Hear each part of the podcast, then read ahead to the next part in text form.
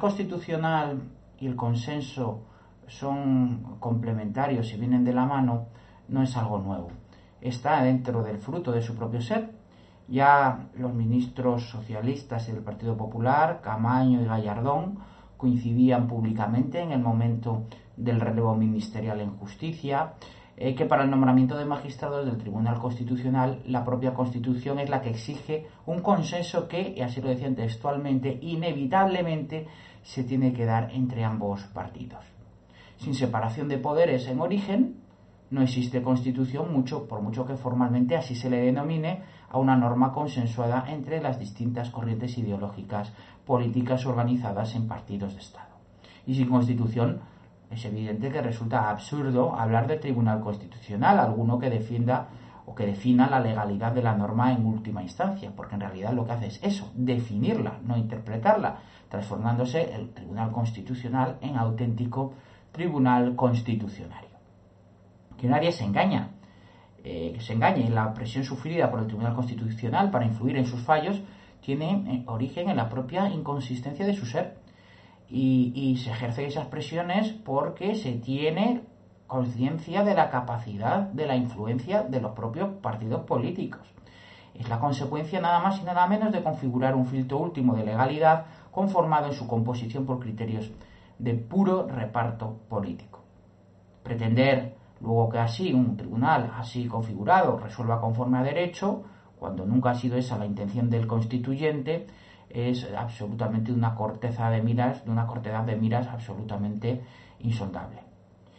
El ministro entonces de Justicia que hacíamos mención antes del Partido Socialista, don Francisco Camaño, en una ocasión se le preguntó sobre la tardanza del pronunciamiento del Tribunal Constitucional sobre un asunto muy importante en aquel momento como era el pronunciamiento sobre la legalidad constitucional sobre el nuevo estatuto de Cataluña y en aquel momento el subconsciente le traicionaba anunciando sus deseos de pronta resolución añadiendo que estaba muy esperanzado porque la sentencia estaba en marcha y que se diera por el Tribunal Constitucional una solución, y cito textualmente, clara y con el mayor consenso sobre el asunto. Ojo, porque se está refiriendo por un ministro de Justicia a los pronunciamientos judiciales supuestamente de un órgano que no es jurisdiccional, por otro lado, porque está fuera de la jurisdicción, para que se pronunciara sobre un asunto no conforme a derecho, sino con el mayor consenso posible al respecto. Tales declaraciones de un ministro eh,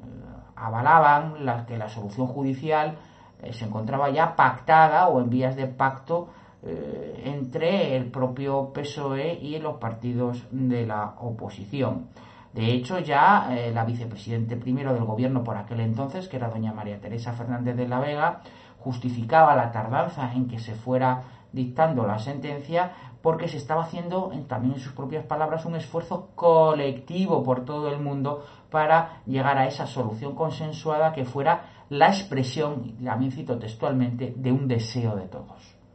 Tal maleable eh, concepto de legalidad en el derecho público asumido íntegramente por todos los partidos políticos estatales o por los partidos políticos estatales al menos que dominan o que dominaban entonces, ahora lo dominan otros o los mismos en realidad, pero con otras personas, el Tribunal Constitucional, en función de intereses consensuales, es tan ajeno a la razón de justicia y del derecho como la dilación de la resolución de un asunto en función de la coyuntura política para satisfacer a todos.